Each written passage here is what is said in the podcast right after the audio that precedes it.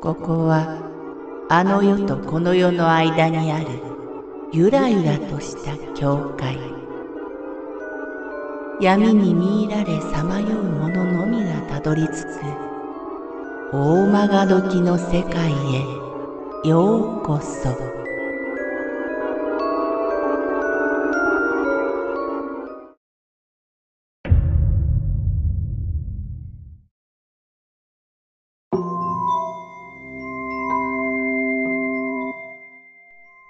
化け猫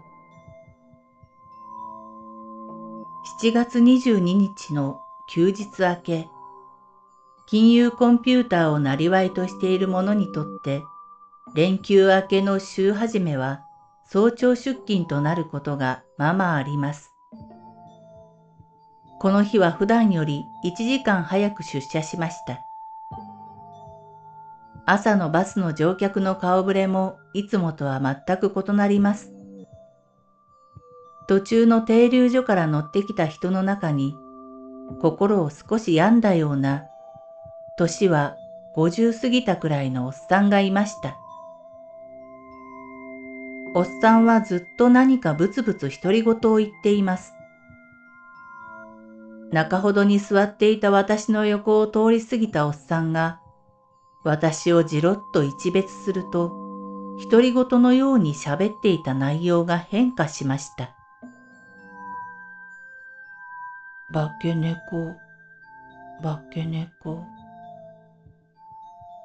ぶつぶつ喋る言葉の中からこの単語しか聞き取れませんでした。私はとりあえず無視していましたが、会社について仕事を始めた私は、そんなことがあったこともすっかり忘れていました。しかし、突然電気が走ったかのように、ある思いにとらわれたのです。数年前に他界したペルシャ猫のちーちゃんが私に会いたがっているのでは？という典型にも似た感覚でした。そう。これは彼女が数年前に行った時に感じた余地と全く同じ奇妙な直感のようなものでした。その時、はっと思い出したのが、朝のバスでの変なおっさんとの遭遇です。私はあることにふと気づきました。仕事を終え、急いで家に帰り、四国の母に電話しました。ちいちゃんの命日って今日じゃない？私は朝からの経緯を話して聞かせました。私はちいちゃんが行った後、少し経って実家に戻ったので、聞くのも辛かったということもありますが、実は命日を知らないんです。母の返事はある意味予想通りでした。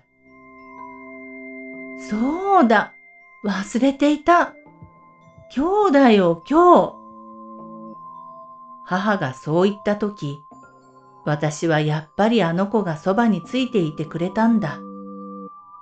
その姿があのおっさんには見えたんだ。と納得しました。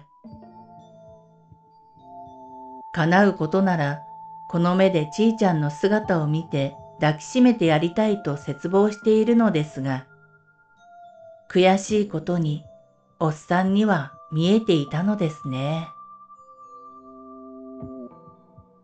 でも気がかりが一つ。おっさんの安否なんです。というのは、ちーちゃんはとても頭が良く可愛らしくそして執念深い性格でした。プライドが高く、自分への褒め言葉は理解しているのか、愛想を振りまいて受け入れますが、逆に悪口、嫌がらせには、爪と牙という暴力で型をつけていました。仕返しが終わるまで何日も自分にされた仕打ちは決して忘れることがなかったので、ちーちゃんを化け猫呼ばわりしたおっさんを放置するとは思えないのです。